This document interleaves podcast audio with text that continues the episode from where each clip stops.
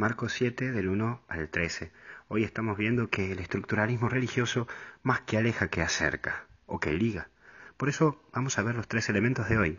Primero, religión, que es un término que significa religar, volver a.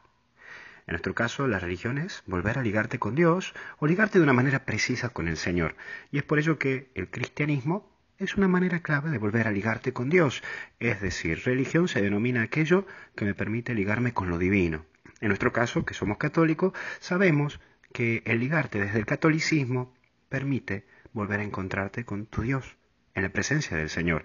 Es un estilo de vida, porque quien se encuentra con Jesús le cambia la vida y cambia a otros la vida. Por eso te vas a ver y te vas a encontrar con personas que realmente lo transmiten a Dios desde su experiencia, no desde una teoría ni de siquiera de una licenciatura en teología. Lo transmiten desde ese encuentro. Es decir, que te lo demuestran y te lo muestran con un estilo concreto, con su propia vida. Entonces puedes decir, esta persona es religiosa, no por cuanto reza o cuanto hace o cuanto dice, sino porque respira a Dios en todo momento.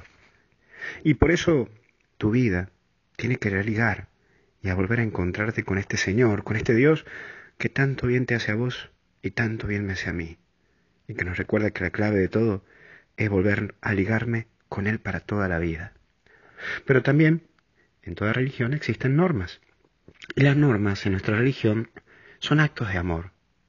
Son actos pequeños de nuestro amor con Él, como los enamorados que a sus amantes les manifiestan actos de amor, les llevan una rosa, les llevan un caramelo, les llevan un chocolate, le hacen un gesto, le llaman por teléfono, pregunta cómo está, está atento a sus necesidades. Es por ello que las normas, como la misa o el rosario, no tenés que mirarlas como un peso, uh, ahora me toca esto, uh, ahora me toca el otro, sino como actos de amor, para forjar la relación, en este caso la relación con Dios. Es lo que pasa en la vida matrimonial. Si con tu marido o con tu mujer no hablas nunca o, no tenés gestos de amor, en un año va a pasar a ser desconocido de él o de ella y hasta van a pasar a ser enemigos. Por eso es lindo tener pequeños gestos cotidianos de amor. Bueno, lo mismo pasa con la obra de Dios en tu vida. Tenés que tener esos gestos de amor con Dios, en Dios y para Dios. ¿Qué gesto de amor hoy estás teniendo con Él?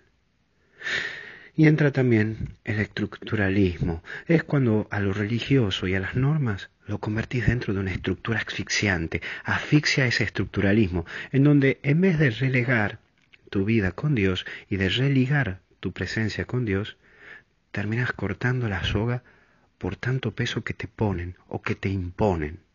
Y eso te lleva a perder lo esencial. Entonces, en vez de pensar cómo hablar con Dios y manifestarle todo lo que tenés en el corazón, te ponen a cuestionar cómo tenés las manos, cómo te peinás, cómo es tu genuflexión, cómo es esto, cómo es el otro. Ah, entonces no vale la misa porque estuviste de esta manera. Ah, no vale tu rosario porque no hiciste esto. Ah, no vale tu visita al Santísimo porque... Fa... Ay, guarda. La estructura es buena porque tiene un camino, sostiene un camino. Pero el estructuralismo es malo porque todo se centra en estructuras que son asfixiantes. No asfixies con la religión, más bien religa a tus cercanos con Dios. ¿Desde dónde? Desde la libertad de los hijos de Dios. Por eso fuerza, ánimo, pero también humildad. Y acordate que la religión es para disfrutar ese encuentro con Dios y no para sentir un peso para tratar de encontrarte con Dios. Que Dios te bendiga en el nombre del Padre, del Hijo y del Espíritu Santo. Cuídate.